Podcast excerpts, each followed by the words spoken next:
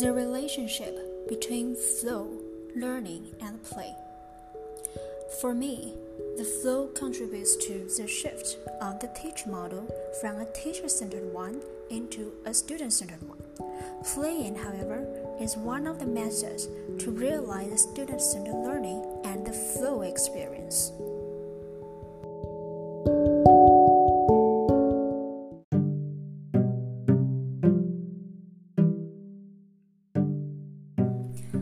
The playing. The brain researchers told us that our brain can much more easily take in information if the material is meaningful, useful, interesting, fun, or has emotional relevance.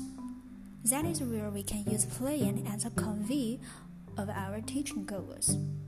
Using physical games or online games to attract attention, using role play to create a virtual scenario using group games to build an emotional connection among students. Playing and games can do a lot in a student centered class.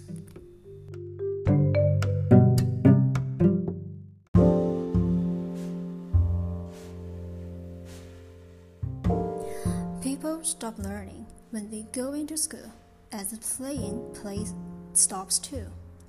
Teachers find it hard to engage students because the teaching goal is what teachers want, not what students want.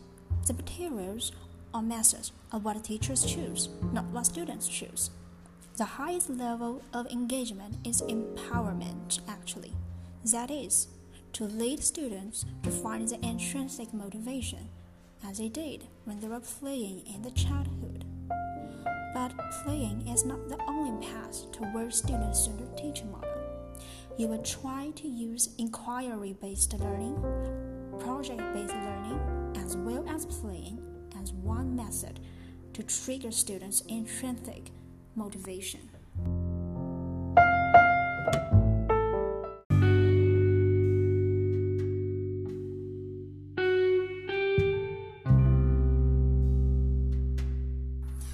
Mihaly tried to figure out the root of happiness, and he found out that when people are engaged in an intrinsically motivated activity, they get the optimal happiness or the flow. If you feel the flow in learning, you are learning spontaneously. That is what we feel during a sport, a game, an artwork, a team project, or something else meaning, meaningful and fun but you can't have this kind of learning experience in a teacher centered class. In a teacher centered class, you get bored, distracted, or fall asleep unintentionally. Because what you are supposed to achieve and what you prepared for the challenge are separated or not matched, in Mihaly's words. You are pushed or dragged to the destination rather than empowered to achieve the goals.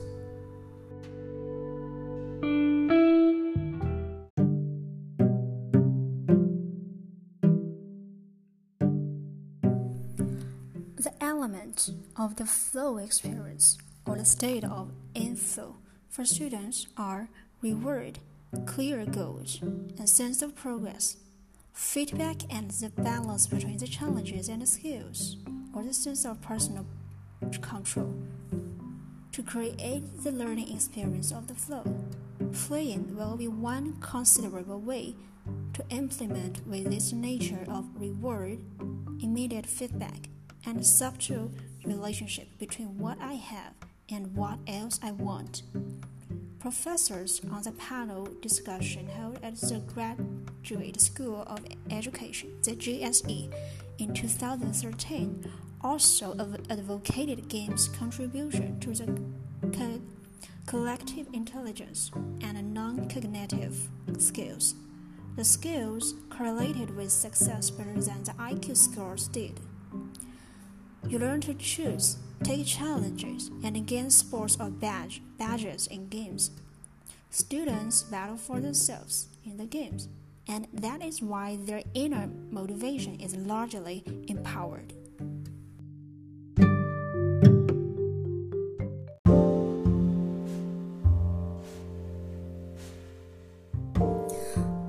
But playing is not the only way to create a flow experience for students.